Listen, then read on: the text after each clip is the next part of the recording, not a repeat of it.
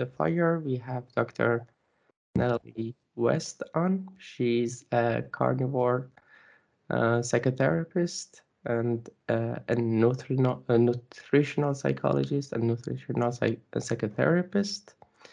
And uh, how about you start with a brief description, with a brief explanation of how we got to into uh, the role of diet and uh, mental health?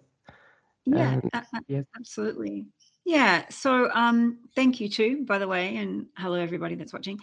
Um, so I am based in Melbourne, Australia, and I've been a clinical psychotherapist and um, training in this space now for over 16 years. But prior to that, I was in 20 years of corporate land. So I come from a background of senior sales management, operational management. So I kind of have an understanding of corporate space, but also too, I moved away from that because I really wanted to really make a difference in people's lives. And that's when I went down the path of studying and really long time ago, I also studied uh, clinical hypnotherapy to kind of get me on the path to, uh, you know, psychotherapy, but also now completing a qualification in nutritional psychiatry. So, one one of the biggest things for me, um, even back 16 years ago, was the connection between our gut and our brain when it comes to mental health. So, traditionally, if you're talking about a psychology model, no one generally asks you what you eat or you know what you're fueling your body with because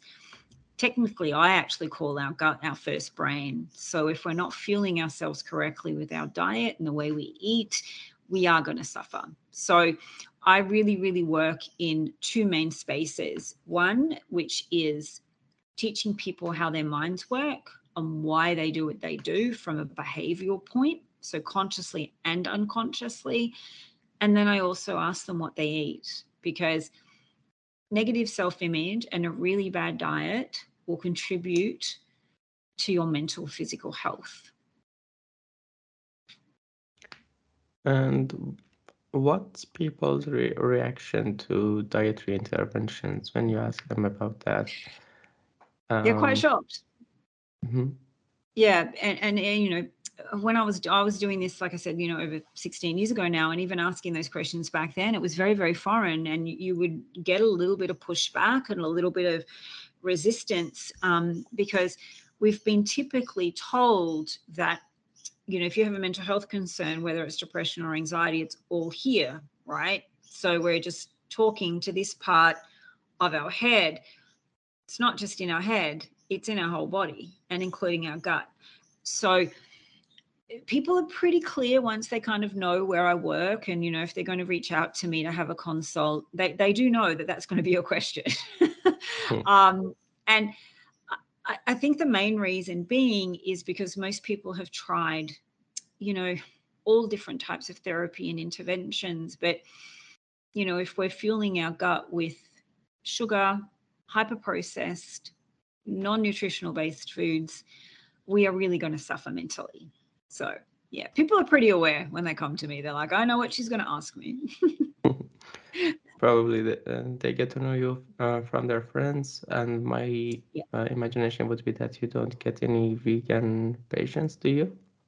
So uh, um, I actually have worked with a few um, who have been vegan for quite some time, have very bad anxiety and depression, um, and have been really, really ill um, from removing animal-based nutrition from their from their diet. So it's, it's handful, um, but generally they rarely seek me out.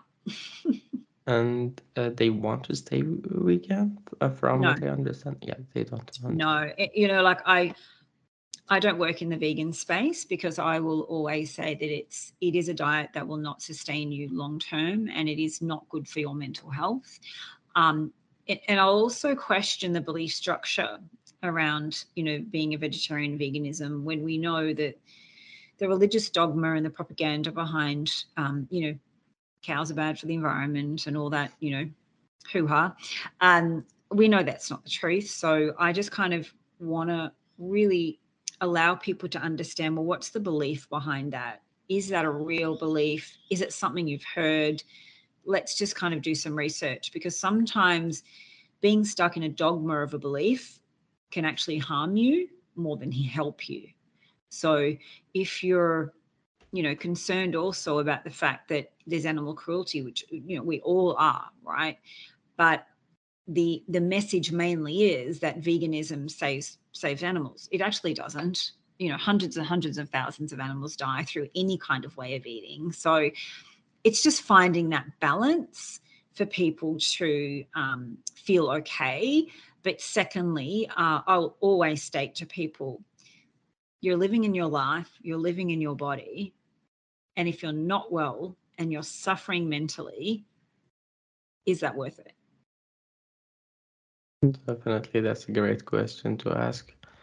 Um, yeah, for example, if you want to make a change in the world, if you yourself are suffering, you cannot help the others. Uh, there is this uh, very maybe superficial saying that, or a superficial example, but I think it uh, has an importance here. Um, when uh, we are on the plane, they say, okay, you, you need to put the mask on yourself first and then on the children or on the elderly right. first. You need to save your, yourself because if you are dead, you are good for no one if you are suffering. Correct. and that's that's also in daily life. You know, I see so many people who are just surviving, you know, energetically, mentally, dragging themselves around excuse me, every day. Um, and that's not what humans are meant to be. We're meant to be thriving and we're meant to be bright and alive and alert. uh, but unfortunately, the food pyramid or the dietary advice that we're being given doesn't make us thrive at all. It actually does the opposite. True, and uh, that comes to me as a surprise when I listen to other uh, to other interviews you've had when you describe the path that you took? With carnivore? It, uh, yeah. How, how, how did you come across carnivore? Because we all have heard, of course, that we should eat all the plants and uh, eat the rainbow to be happy, to be thriving, to have a healthy heart, healthy mind. How uh, come you came across a totally different path? And it was uh, long ago, uh, if I'm not Two mistaken, about how, how long ago? Two years ago. Oh, okay. That is more Oh yeah, uh, digestible, like kind of. So how come you came across this as the correct way to uh, to to fuel your mind and yeah, so I was a bodybuilder for many, many years. So I was, you know, typically eating three hours every you know, like eating every three hours and training very heavily and, um, you know, protein and, and, and carbs, depending on where I was in the training process and, you know, avocado for fat and things like that. So I've come from a pretty much, um, what you would typically look at as a pretty healthy way of eating, right? Um, however, I also haven't eaten fruit for over five years. I don't eat wheat or gluten, and I never did even before carnivore because I know what the protein element of the of the gluten does to your brain. Um, you know, and most people when they eat it, they want to go to sleep. So it's telling you that there's something wrong there anyway. Um, so for me, um, just prior to COVID, um, I was always constantly hungry. So every single time I ate, I was like, oh, something's off here. I think I must, I'll just go get my bloods checked. And um, I, I thought it might have been an insulin resistance issue because of eating the way I had for so many years. Um, so yeah, I was right. So that came back as borderline type 2 diabetic, right? But I was 60 kilos. So again, you look on the outside and you would think, you know, someone's really healthy, but on the inside, there's some there were some funky things going on. So um, I just went, hmm, okay, I think I know what I need to do. So I was just doing some research and then a little video came up because I'd never known who Paul Mason was, Dr. Paul Mason out of Sydney, who is just a rock star. I just so respect him for what he's doing in the community. Um, and I just started watching and I'm like, well, actually, I'll just give that a go for 30 days and just see how I go. And that was two years ago.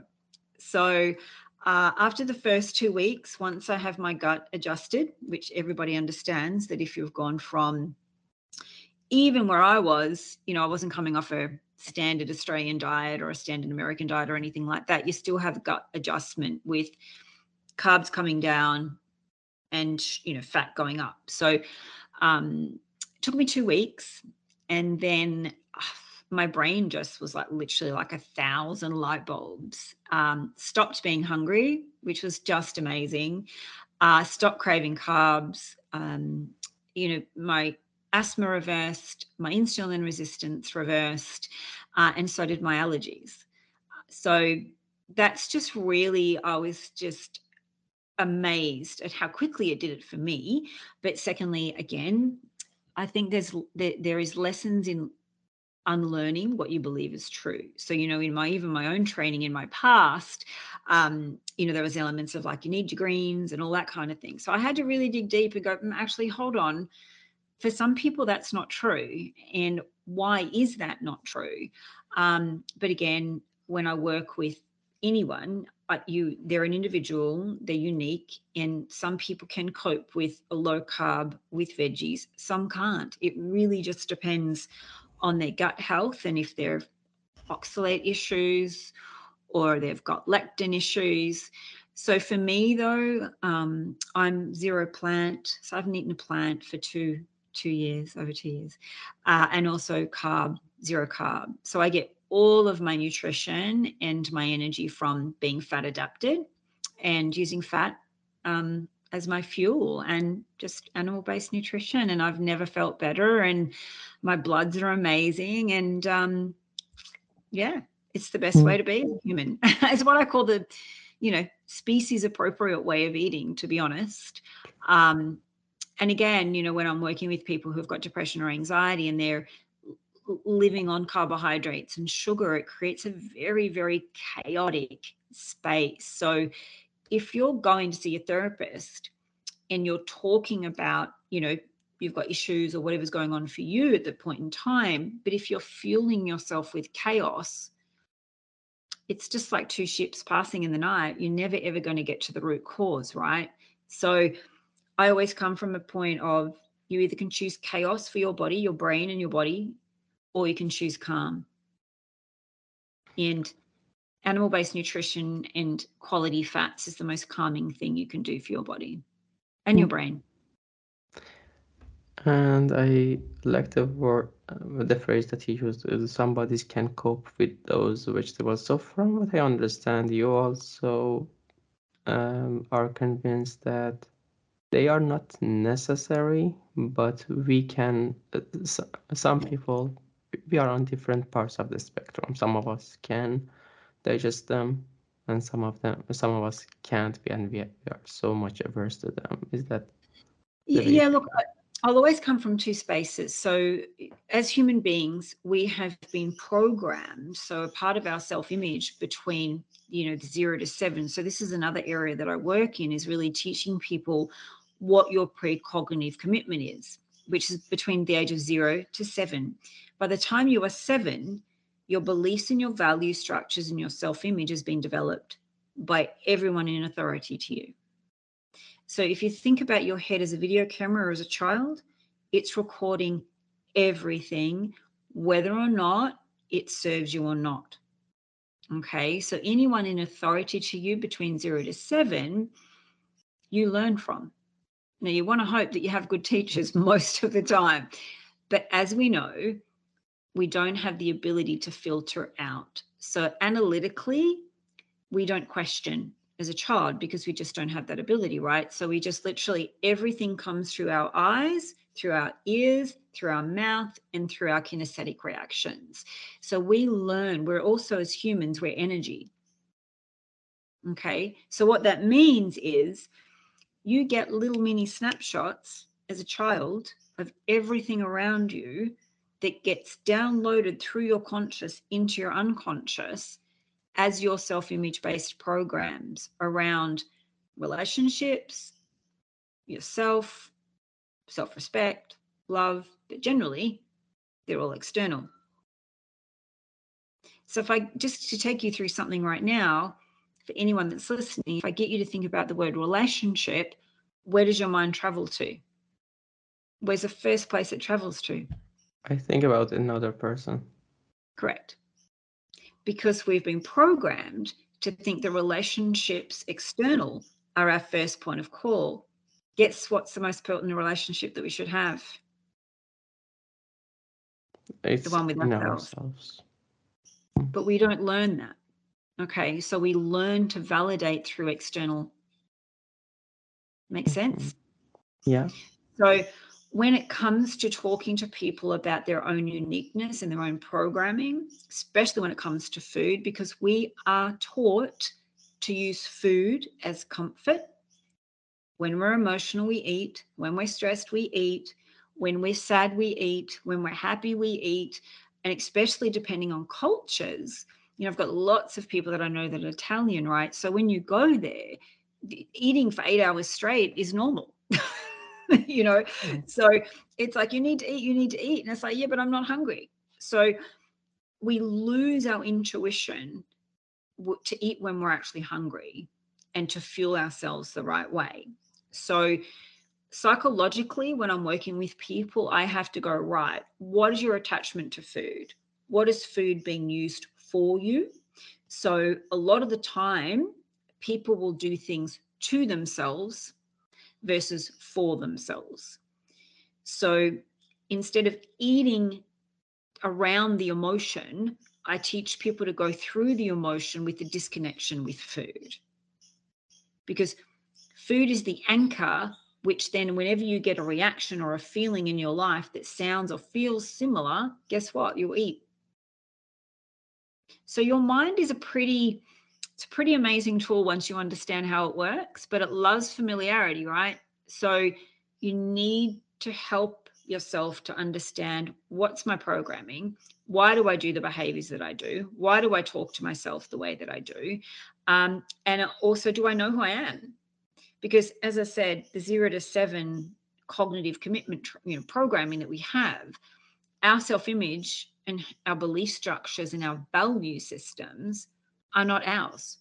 We learnt them. Now, if you don't change them, you will have them for the rest of your life, regardless if they serve you or not. And uh, how challenging is it to change them normally? I can see by introspection, I can see that some of these beliefs, after years, I have realized that, yeah, because of maybe that incident, maybe that person, I am uh, I am acting or behaving so similar to that person who, who has been an authority in my life. And it has taken years for me to first realize it and changing them. How successful I've been changing in some of them, I really don't know. So, how challenging is it, and what, what's the best way to go about it?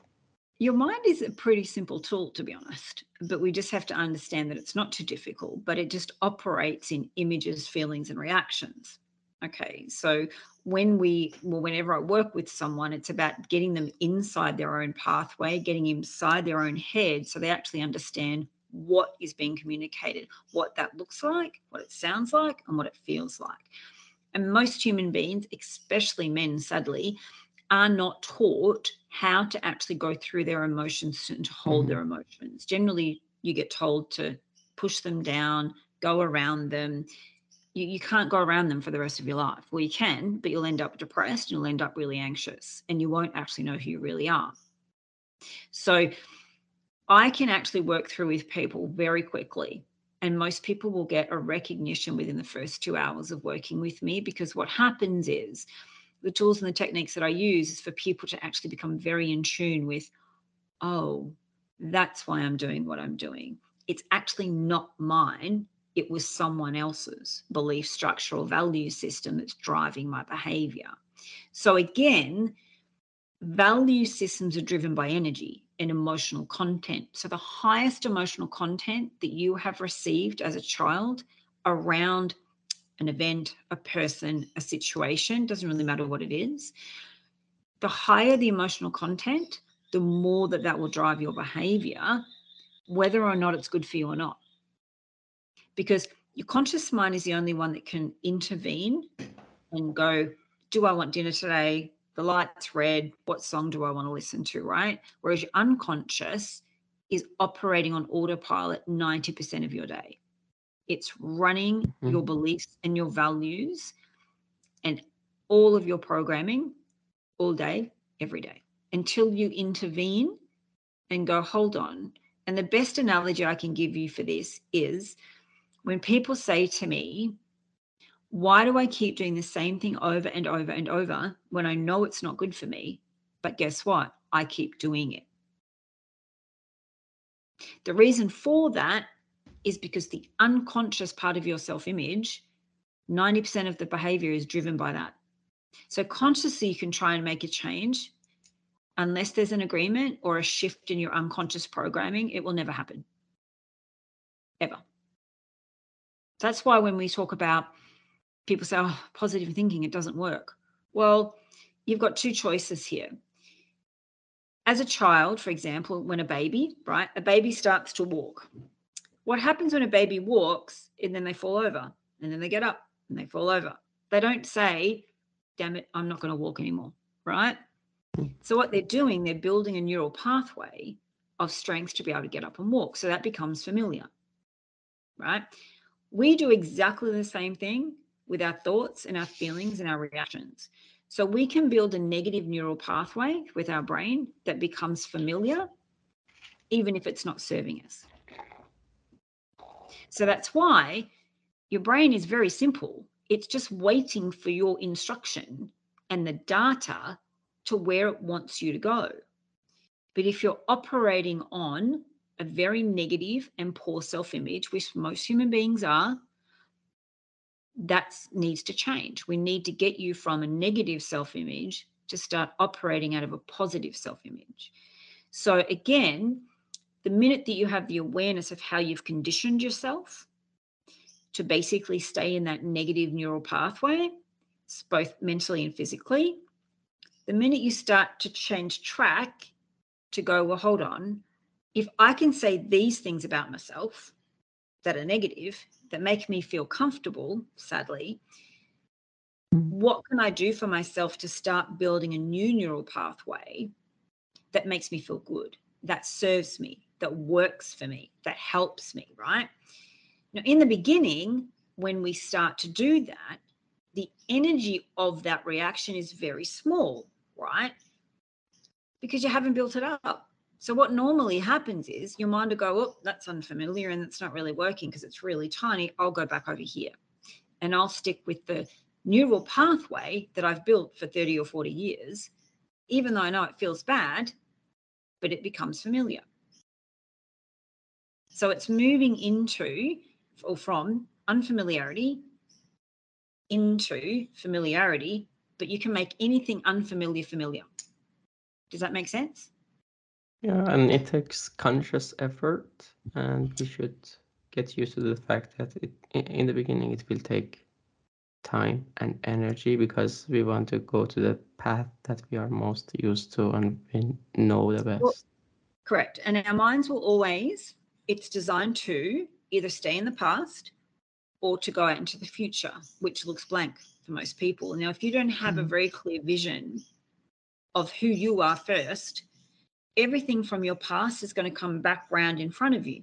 So, really, it's just going to be a repeat of everything that you've experienced. So, when people actually understand and create gaps and spaces in their awareness, so they wake that kind of unconscious part up, most of the time you realize you're living every day in the past. So, I'll give you an idea. So, if I asked you when you went to bed at night, what's the thought and feelings that you've got going on in your head before you go to sleep? Oh, how I spent my day, which is past. Correct. And normally, most people will pick out the negative neural pathway of I'm stressed, I'm worried, all of these things about, you know, I had a bad day, I had an argument with my boss, or a customer didn't do something. So that's past. So we're actually, your mind, so again, we're retraining our mind here. You're going to sleep in the past. Now, first thing when you wake up in the morning, again, what's the first thought normally we have when we wake up? What did they dream about? Or most people other than that, they go, oh my God, it's Monday. Ugh. So then they're already diverted back to a bad feeling of the day before. Mm-hmm. so we've conditioned Monday. ourselves to stay in the past. So we've started our day already in the past. And that's what most people do. So I interrupt that pattern for them to help them become very present because the other thing is especially also too when it comes to developing a future that you want okay you can't do that when you're in the past all the time. You've got to be present. And what's the role of future here? So future will depend on what that is for each individual person's mind. So remember every single person will perceive and present differently okay? But most of the time our minds naturally when i use the word future will just jump out and generally it'll be career, relationships, house, car, tick, tick, tick, tick, tick, all those things, right? But from my space where I work, that has nothing to do with it. It's part of it, but we must understand what our purpose and our vision is for ourselves right now to be able to create that desire that we want in the future. Okay. You cannot create anything in the future if you don't know who you are. And if you're mm. operating from a negative self image and you're also fueling yourself with really bad food, you're just going to keep bouncing back, forward, back, forward. And that's extremely exhausting. yeah. And the role of food here is really important. And I remember from your other, other interview to, to be present, to be not subject to um, huge ups and downs, uh, sustained um, energy is really the key. And when you also were describing the uh, some minutes ago about how uh, there were light bulbs in your brain that uh, went on after you changed your nutrition, that was the case for me too, and that was what kept me on this diet. And everyone says that, oh, you, you have uh, lost your weight. And i am saying that that is not the point anymore. It, i i am more comfortable like this and for, uh, for example something like adhd had become a part of my per- personality because i could see that my uh, family on my paternal side uh, were prone to, to this mm-hmm. and i had come to believe that it is the way that i should keep on living and i have mm-hmm. to accept mm. it but I realized that, well, there is a different way of living. I don't have to forget things all the time. I don't have to forget my words all the time. Uh, absolutely, and I, I get you know messages every every day from people who have like just one this week. She's in Russia, and you know she's had severe severe mental disorders for 15 years of her life, and nothing worked, and no one ever asked her what she was eating Mm. so she you know took took her health and her mental and physical health into her own hands and went carnivore. And you know her her shift and change has been phenomenal. But you know she did that on her own because she'd had enough. And and that's the other thing you know i think we've been so marketed to and the dogma and the propaganda. And again i'll say to people you know, carnivore, if you speak to any long term carnivore, ask them how they feel. It will be worlds away from what they used to feel, but also, too, most of them have so much energy. They don't look their age. They're kind of like reverse age backwards. It, it's phenomenal. But I always talk in the context of any dietary, you know, information. It's all got to come back to mental health and physical health and what we're actually doing to ourselves versus for us, right? So, again, like we said earlier, I have some people that are on a low carb diet and that works for them, but also it's the psychological attachment with them letting go of bread or letting go of mm. carbohydrates because we're also told that our brain needs carbs to survive. It, it doesn't. It does. And carbs, as in refined flour, sugars, even fructose for some people, um, is very, very toxic for people. Yeah. And it doesn't serve you. You don't need it um, because your brain has two ways of working, right? Either from glucose or from fat ketones, right? So when you have no carbohydrates in your body, your body's automatically going to create ketones and start using the fat for fuel out of your cell. So if you eh, like again, if you go back and speak to anyone that's moved from a really high carb sugary diet into either in a low carb or a carnivore, one thing that they will tell you, their brain was just like it was like and as you know, you would have experienced that yourself. But your your energy is stable you don't have ups and downs of cravings or sugar highs and lows. You sleep better. Um, and again, when your body is calm and you're nourishing your body, your thinking follows. Yeah. So then we've just got to make sure that you're also moving out of that negative neural pathway with thinking who you think you are or you know based on other people's thoughts feelings and reactions of you that kind of also helps you move a lot easier into the positive space. Yeah. Yeah. Uh, Uh, uh regarding uh, the sustained energy and uh, brains running on uh, carbohydrates all the time. Uh, unfortunately, we also get negative advice, and sometimes we don't have the problem. I mean, most of the times, we don't have the problem of um, bad patients who don't follow the guidelines of the doctors. It is uh, yeah. not that. It is actually bad information. For example, bad advice. Uh, after I had, I was already uh, in keto and I had started keto diet. Um, I saw a video on ADHD and, and there was a doctor and he was talking about the importance of sugar that uh, ADHD people need to have a sustained uh, um, supply of sugar so it's good to have some juice with you all the time to just sip on it. I was mm. like no that's, no. that's absolutely yes and that doesn't work it didn't work for me and actually getting away from that was worked for you. worked for me yeah. And and that's one thing that i really try to empower you know my clients with or anyone who follows me is to really you know take control of your health okay?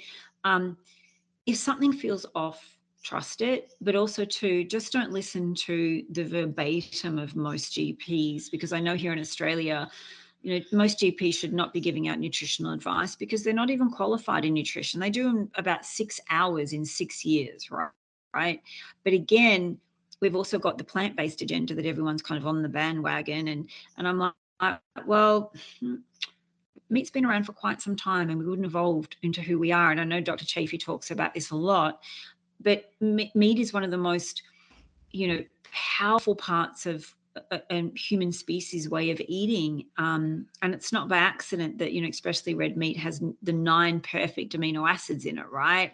So when i talk about even say serotonin. So most people that are listening may have heard of serotonin. And, you know, if you're depressed, they tell you that, you know, you've got a chemical imbalance in your brain. Now, that's been debunked pretty long time ago. But secondly, there's no test for that, right? So that was actually also linked back to pharmaceutical companies developing that little story because again with an ssri pickup right or depending there's a couple of them but um, the serotonin is made in your gut as you know, right?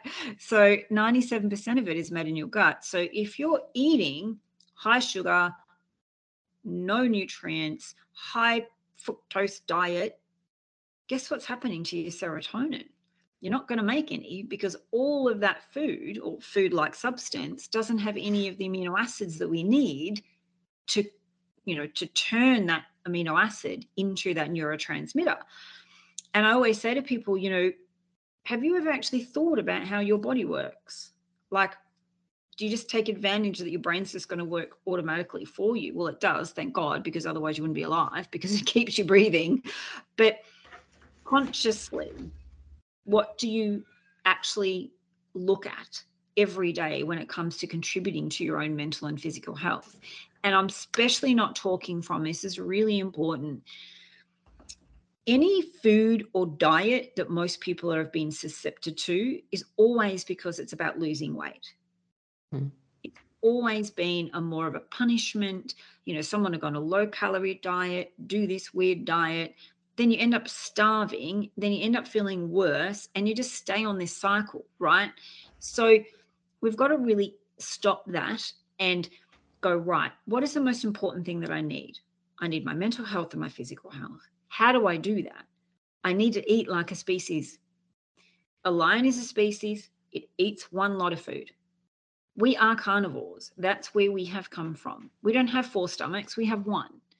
So we also don't have, a lot of people don't have the ability to break down cellulose in the vegetables, right? And again, if people have oxalate issues, or again, if you eat a certain vegetable and you end up bloating, there's something going on there. Okay, so again, cravings aren't normal, bloating's not normal, huge amounts of gas is not normal.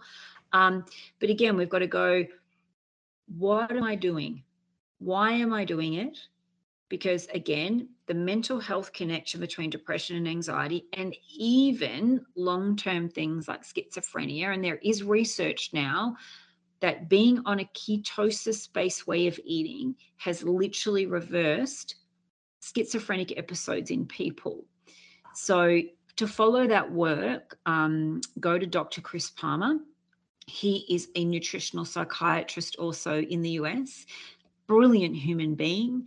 Um, he actually has a book out called Brain Energy. It's just on pre order, but he basically talks about the fact that being in ketosis and being fat adapted um, literally has been helping his patients with schizophrenia, right? So every single person needs to understand one, how they work, what food they're putting into their body, and what it's doing. Yeah, and when we talk about nutrition, actually, when we are talking about losing weight, and nutrition yes. in that context is mostly starvation. And that is Correct. definitely not.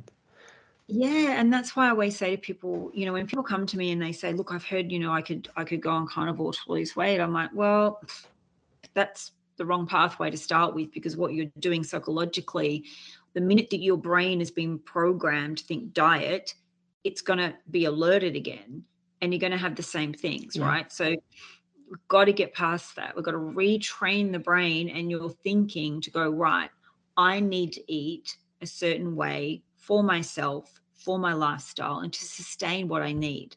So I always say that's a root cause. So let's go to the root cause. If you have depression or anxiety, let's look at your dietary patterns. Let's help you get into your positive self image, get you fueling yourself right. And guess what? weight loss once inflammation is repaired so again if your body which most people's bodies are hugely inflamed uh, because of what they eat um, we need to get that down first. So you know again when people say to me i've been on this diet not not the carnivore diet but um, i've been on all these other diets and i cannot lose weight i'm like right well are you sleeping? And they're like no i'm like well guess what? You won't lose weight. Because also cortisol response in your body, if you're not sleeping because you're eating rubbish, how do you think your body's trying to help you lose weight or help get you back to a sustainable weight for you, not a scale? If I have clients that have scales, I get them to throw them out because I'm like, you're not a number. We need to get you back into feeling amazing, mm.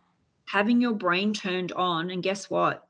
You'll get out of your body's way you won't you won't kind of punish it anymore and that's the other thing too people don't like their bodies because they've been punishing them with food and restriction and not eating foods that satiate you right and yeah. i know some people that eat six times a day and they're still hungry and they're still crazy and they're not sleeping and i'm like probably because you're not eating the right food mm-hmm.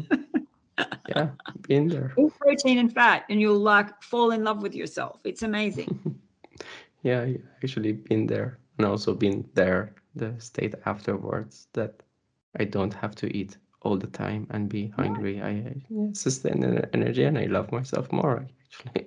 You do, and and it's quite funny for people to because also as a society, we're told that we can't be hungry, right? It's like, oh my god, I'm hungry, I've got to eat something. No, you don't. But if you're eating sugar all day and mm-hmm. carbohydrates, you're going to be hungry because, in effect, you're not actually hungry.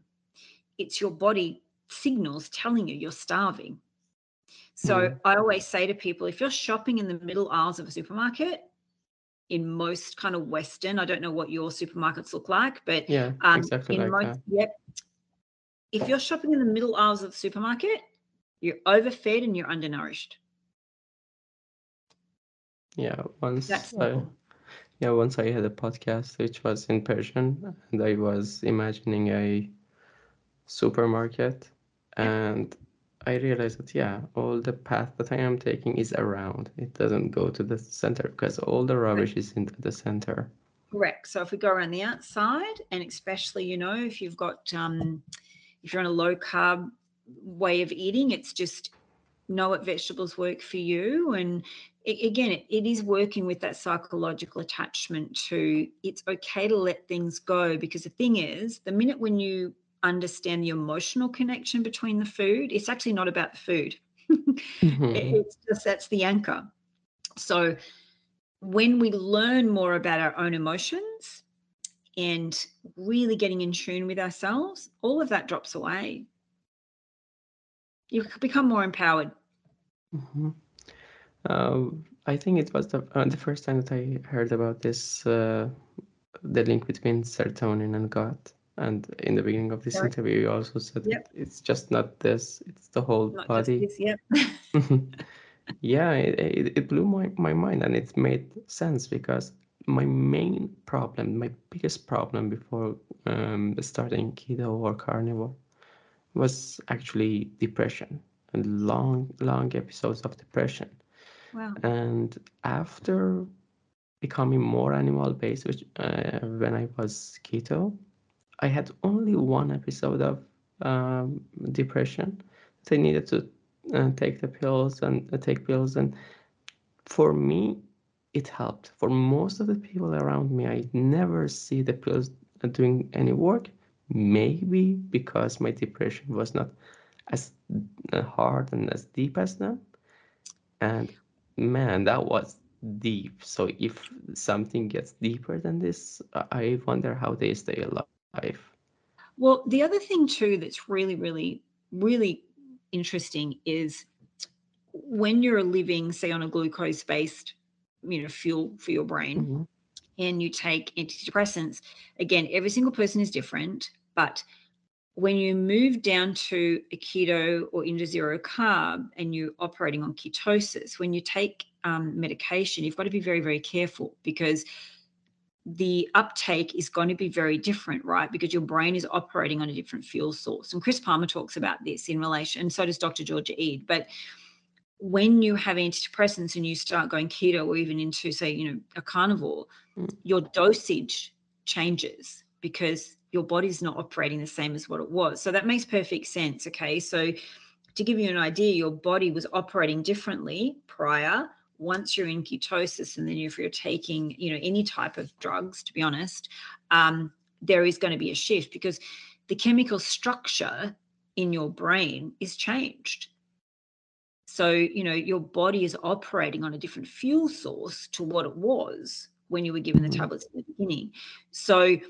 again depression once you have say uh, there's different types of terms that I'll use for it as well. So there's situational depression, there's body depression, there's self image depression, and there's gut depression. So they're kind of the four parts that I use. Um, but all of the root causes of those come back to two main things your diet and your own self image about how you feel about yourself, mm. and being concerned about what other people think. So that can give us depression as well. So again, depression is going to mean many, many different things, but a lot of it is found in inflammation through what we yeah. eat and not feeling our gut. But when we have situational depression, we've just got to be really mindful, right? Because when we use a word, our minds are conducive by the energy of the word. So I tend to get my clients to say, well, is depression actually relevant in that situation? Or was it you were just annoyed mm what didn't go your way and that was okay or someone said something you got upset but was it really depression or was it just the fact that you're upset so mm. it's really making sure because your mind listens all the time It's waiting for the next information, it's waiting for the next command. So if you continue to use language that has a very low vibrational feeling to it from an emotional standpoint, you'll stay there. So I always get to people to say, like, you know, I have depression. It's like, no, no, no, you've experienced depression. Mm.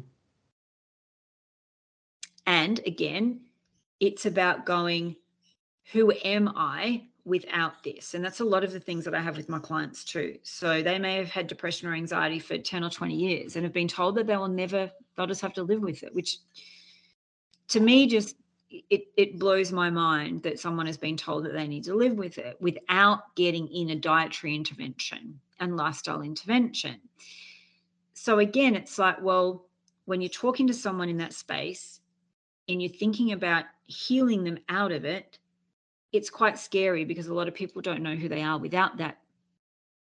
And as you would know, right? If you kind of think back in your memory bank of how you used to feel to how you feel now, I'll guarantee you, you never thought that was probably possible.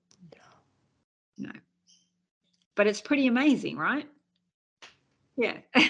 Yeah. so you should also be really proud of yourself for, you know, going, no, I'm I'm going to do something here and I'm going to do this and take the path, be uncomfortable because you know, shifting from a Mm. really high, you know, carby sugar diet is it is uncomfortable. It is. But once you get there, you're like, whoo, this is amazing. Uh, for yeah, first, uh, as we are still in uh, talking about depression, yeah, Yeah. uh, my life really needed to get a, a term for really the worst for me to take me down when I was in keto- uh, ketosis. And the uh, interesting thing is that after after that, when I changed to carnivore, and it was a slow trend that I became carnivore by um by the passage of time. There has been time, and there have been times that I've been sad, and as you explained, it was appropriate to the situation because of what had happened. Your You know, when we talk about the serotonin, the mood stabilizers, and you know, for serotonin to be produced, we also need tryptophan. So tryptophan also comes in meat, right? Mhm. So tryptophan is a precursor to serotonin to be made. So, and then we've got dopamine and we've got all the other, you know, neurotransmitters that actually dopamine fires in your brain when you eat sugar. Okay. So again, sugar turns on your brain to crave and to, you know, go into a state of what I call chaos. Fat turns that off. So if you're fueling your gut with the right amino acids through an animal based nutrition, a few veggies in there if you can, no problem, right? It just depends on each person. But it's about how you feel after you eat them. So Yeah. again, if you're doing that and you feel your mood's really stable and you feel really great, brilliant. It's telling you you're fueling your neurotransmitters correctly. Now, it depends on the health of your gut as well. So if you've come from a really high wheat gluten kind of diet and you've got a leaky gut, that may be a different kind of, you know, avenue that you need to travel to heal that. But every single person on the planet needs amino acids, tryptophan to convert into serotonin to help you mood and stabilize, right? Um, if you don't have that, it's no wonder if we look at society right now, we have so much depression and mental health issues. The thing is, is what you were just saying, when you fuel your gut properly, your brain feels good, you feel energetically good. Now, if something happens that make you feel sad, that's just a situation that's made you feel sad. So what we need to do is to not label it with I'm feeling depressed. You're not. You're just sad because you've had something happen, which is great. You have an awareness of that, but go through it. Don't go around it. hmm So I always get a lot of my to journal, journal what feeling, get it out on paper. Don't care if it doesn't make sense. But the more that you do that, the more you're in then in reflection of, guess what? I've just validated myself. If you don't validate your feelings, that's also a really slippery slope. But you've supported yourself with an amazing way of eating And then you don't have those big hills and valleys to go out of. You're just more conscious around an event has happened. Mm. Train yourself to be conscious in that event. So don't, so your brain also, your mind will literally link it back to either something that sounds like familiar to something that else has happened in the past, but we don't need that. We don't need it to kind of go through your filing cabinets and go, oh, this happened a little while ago too. This looks like the same thing. It's not the same thing. Does that make sense? Yeah, absolutely. And the point that you raised about journaling, uh, I Yes. am surprised by its power, really. Um, in many difficult, in, in some of the difficult situations that I have uh, faced, I had some thoughts and I was thinking them. I, I- I was moving those thoughts around my head all the time. I just got them on, on paper and just they, they stabilized as if the paper just was a frame that held them. Yeah. I really don't know how does that work. Well, well, what happens is so it's the process of instead of being in your thoughts and owning them, because we don't need to own them all, right? We just got to go, I have all these things going on in my head and I feel bad. So, really, it's about getting them outside of yourself. So, you're actually looking at them instead of being in them. Okay. So, a really, really good practice, and this helps people become very conscious, even once you've got the hang of it for a while, this helps you be very conscious every single day. So you know exactly where your mind travels to and you know how to bring it back. So every night, sometimes morning, it depends on the person, but I just get them to feel when they're right. Sitting in stillness for a minimum of a minute, at least sometimes up to 10 to 15 minutes. So no no music, just sitting in stillness, allowing your thoughts to be waves but pushing them outside of yourself. So you're not in them, Mm. you're just watching them and listening to them or whatever, right? Or whoever's voice it is. And what you do, the minute that your mind starts to wander and it starts to take you away either to the past or to the future, or you feel a familiar feeling about yourself, right? Which we all know what that is. I always get people to say, and now. Hmm. and now can't take you anywhere but now. so, and now disrupts that drag away. It takes you back inside yourself to reconnect back into your stillness. So, your breathing and your heart space, and just allow them to come and go again, but don't grab onto them. Don't need to take them in, right? But, and now is one of the most powerful processes you can do because what it does, it gives you a clean slate to redirect.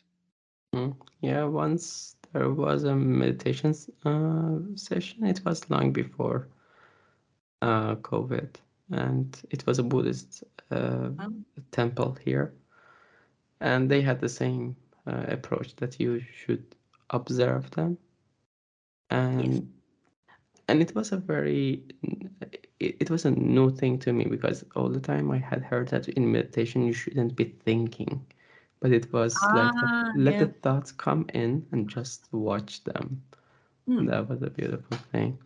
Well, it, it is. And a lot of people think, you know, when I speak to people about meditation, they're like, oh, I've done it. I can't do it. I'm like, whoa, okay. So then that's a reflection back to their own, um, you know, doubt in themselves, or they might get it wrong, or there might be a bit of perfectionism going on there. So a lot of it is just about, you know, and we don't we don't sit with ourselves. This is the problem, right? We're always go, go, go, go, go. But we've got to stop. We Mhm. have to sit. And but we don't have to be in our thoughts. Stillness and that and now process is one of the my clients love it. They're just like, I even use it during the day when I'm starting to kind of wander backwards or something triggers me. They're like, and now, and they're like, oh, cool. I'm redirected back to what I need to do in that gap. So it's like it's creating the gaps between those neural pathways of being unconscious in your autopilot mode, which your mind's going, oh, we'll go back here because it's safer and familiar. But when you use and now, it brings you into that consciousness. So you can make a decision in the moment.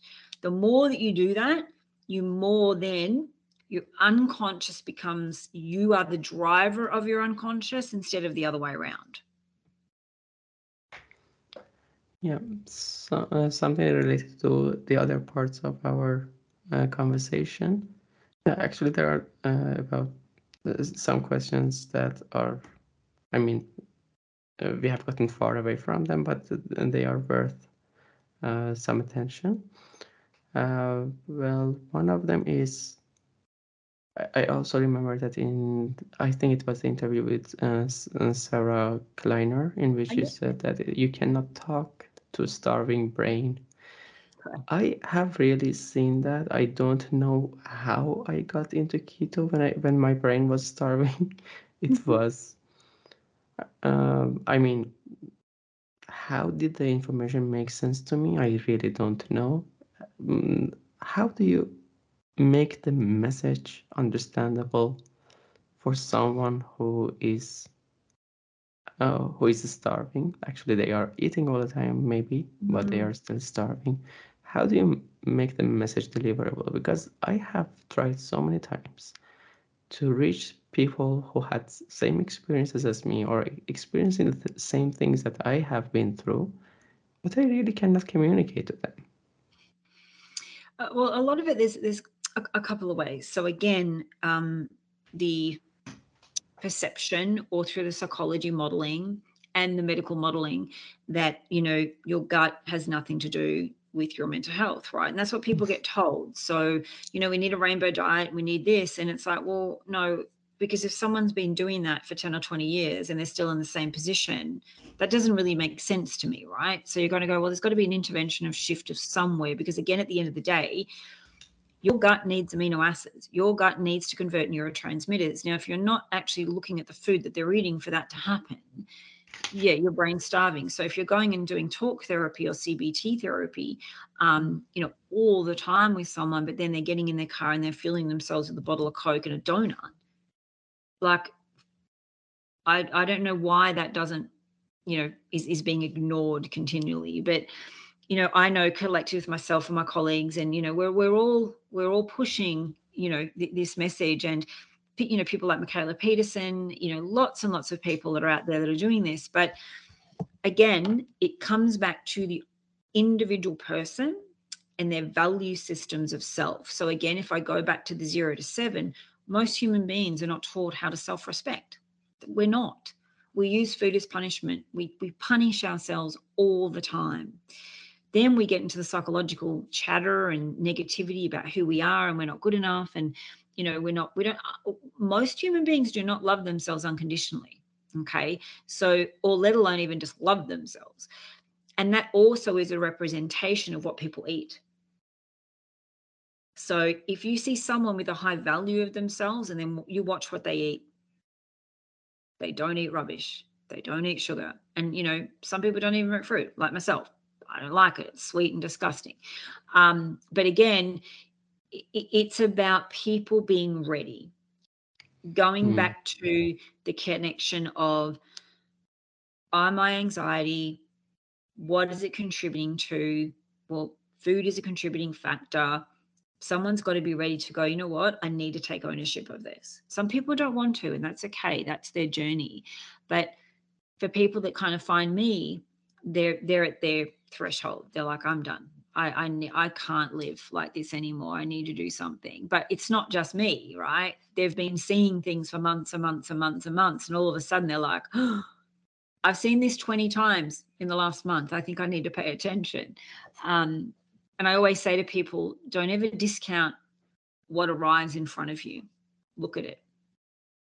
If it makes sense and there's a little bit of energy reaction in your body, follow it because it may lead you to a whole new way of being. To uh, yeah. Uh, and I, I wonder, have you watched The Sopranos, the TV series? I haven't actually. No, I've never watched it. Everyone's yeah. gonna be like, "What?" and why I'm bringing that up is that, well, the main character goes to a psychoanalyst, and um, actually, a psychotherapist probably because they mm-hmm. prescribe him some medications for panic attacks. And I am always asking myself because I started it, uh, started watching it when I was already in the car, uh, in carnivore. Yeah. why is he drinking coffee? Why is he drinking alcohol all the time? Why is he uh, eating the same food? And that question never comes up, even uh, with coffee that is known for so so many people. It, it works as a kind of trigger. For me, it does. Yeah. That it triggers me and it makes me jittery. Yeah. And he goes through panic attacks and he has his coffee and that is just something that they do. And that question never comes up. Well, it, it's funny you talk about that because coffee again, um, you know, some people depending on how you're so you've got a Krebs cycle in your body, and it depends on how. So if you drink caffeine, your body is takes in the caffeine and then it regular, you know, regulates it and then lets it go out of the body in certain processes. But a lot of people can't do that. Mm-hmm. So like, I, it's funny. I just had a client this morning. We are talking about the exact same thing. So when he drinks coffee, he gets hot and he gets jittery. So it's like, well, that's telling you that your body's not releasing it. Whereas for someone like me, I can drink coffee. I only have one a day. It doesn't really do anything for me. It just I just like the taste of it with my double cream, but that's about it, right? So again, it's really getting in tune with each individual person's, you know, body. And the other thing is, is when you're eating a really bad way of, you know, a diet of sugar and carbs and you know refined flours and all those things, you actually don't know what your body's doing because you can't feel or notice any of the signals because you're just dumping all this toxic rubbish into your body. Mm-hmm. Um, and and you'll find too, the more that you are into that carnivore, even into you know low carb, your awareness around your body and your signals become very clear. You know when to eat, you know when to stop, you know what your body wants, and you feed it, and that's it. So again, it's the hunger hormone as well. Um, that gets really really messed up when you're eating um, you know a, a really bad diet because you're always hungry and you're always craving sugar. Um, you know I've, I've, it's very rare i hear a carnivore say hmm, when was the last time i craved something? They don't. But what they do do your body will actually tell you what fatty food you need to eat. Have you experienced that? Yeah. Last yeah. yesterday. Yeah. So, for example, I had a lady actually message me last week. She was like, Oh, I don't get cravings anymore, but I'm more drawn towards ribeye than I would salmon sometimes. I'm like, Well, that's your body telling you that that's a more of a high fat source that you need. And other times it may draw you towards salmon or fish yeah. or whatever. But that's a very different response to being chaotic versus calm. So yeah. Yeah. So one of the other issues that you uh, you raised here was about gluten that you have, haven't been eating that because you were aware of the effects of gluten on your brain. Uh, could you also uh, talk about that?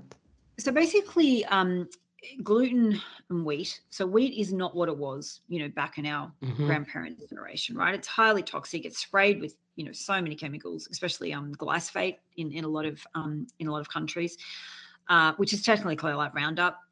so we don't want to be eating that. Um, and it's highly processed. There's no nutrients in it. But also, too, you'll probably find with anyone that eats gluten, um, bread, anything that's got it in it, um, you become very sleepy you become bloated. You can also end up in the toilet. You can also end up with like little lumps on the back of your arms, which is actually an inflammation response. So, the gliadin um, in the gluten, um, sorry, in the in the protein molecule, um, actually affects your brain. So, there's actually been studies shown that it actually slows down parts of your brain, but it also can actually make you quite angry.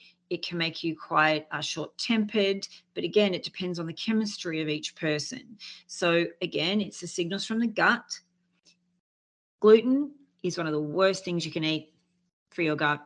Terrible, terrible, terrible, terrible. Um, I highly suggest anyone, if they're going to start with anything, get rid of that. Mm-hmm. It's just, a, look, I know sourdough tastes great, but uh, it's really not good for you from a mental health point remember so again some people can eat it and feel fine but then again if i say check you know check on the back of your arms you may have a few little lumps like they're really like like chicken skin little kind of lumps um, that tells you that they're you're inflamed so as a kid i used to have them and my doctor and my mum put it down to eczema now as i got older and i got rid of the wheat and the gluten they disappeared. And I did a little test many, many, many years ago. I thought, right, I'm going to go off it and see what happens. And I'm going to eat it again and see what happens. And they came back. So, yeah. So my kids are the same. Um, they eat, if they go out with their mates or whatever and they eat, and I'll have them. And then I'm like, well, you need to go off it. so, mm. you know, my kids are teenagers. So it's, it's very rare that mum can actually tell them, you know, please don't eat that.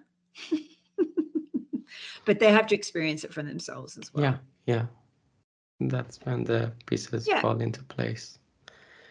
Yeah. Mm, and a non-carnivore question. You also talked about mm-hmm. your um, background in hypnotherapy.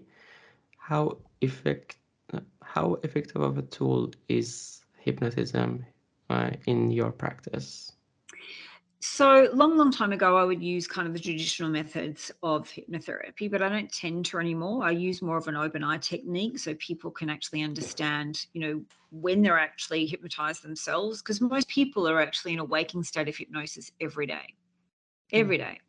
So, we're asleep, right? We're hypnotizing ourselves with the same food, same sounds, same smells, everything's the same. Get out of bed on the same time, think the same thoughts. So, we're hypnotizing ourselves all the time. And again, once you're not conscious of that, your unconscious takes over and we'll just run those programs around your own self image. So for me, as I said, open eye technique, I teach people the process so they actually understand what they're doing. So once people have stopped working with me, they have those tools for life.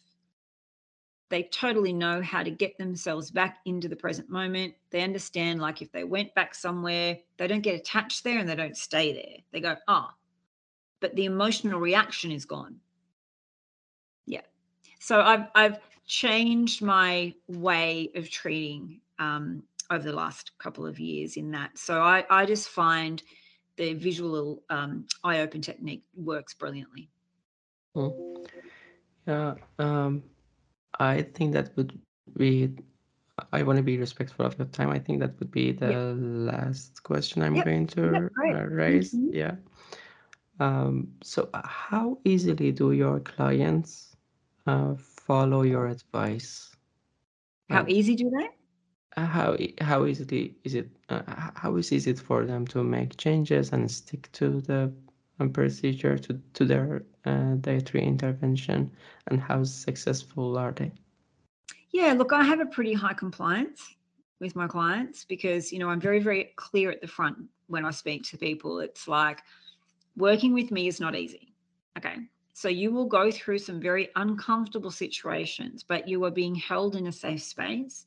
And we have a trust that we're both in mutual trust that I'm getting you the results that you have asked for and that you need. But also, too, a lot of my clients experience whole new shifts of things that they didn't experience just purely because I know when I'm working with someone and if I see a re- reaction or response, I know where to follow it. I know what they need to get them to that next step.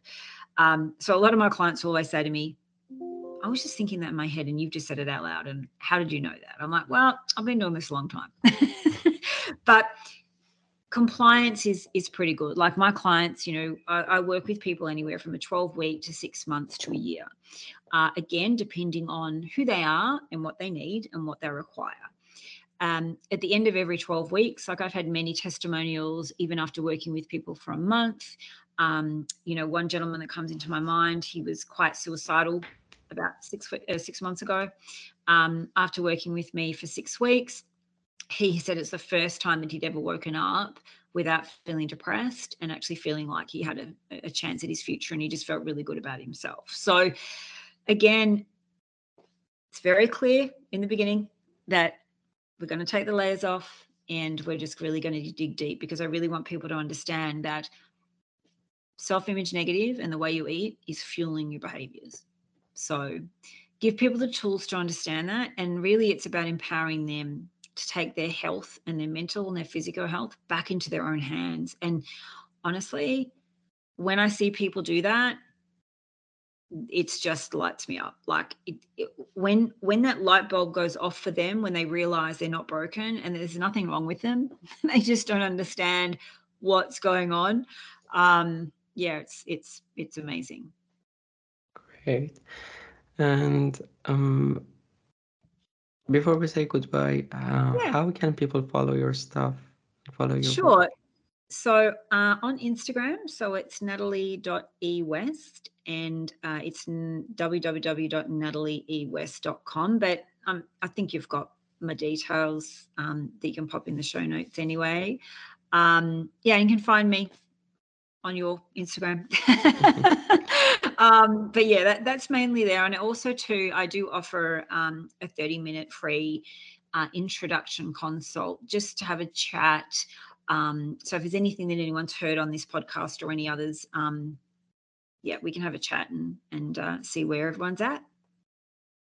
Great. Uh, thanks for your time. Thank and you. No, it's been amazing. Thank you. And yeah. amazing job you've done too on your own journey. Thank you. No worries. You're welcome.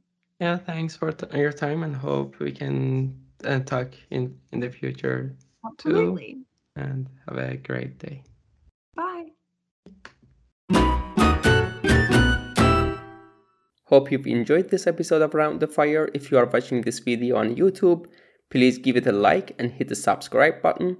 If you're listening to the podcast, please leave the five star review. It would cost you nothing but help me a great deal, especially if you do so on Apple Podcasts. Also, if you feel particularly generous, consider supporting me via Patreon, PayPal, or Bitcoin.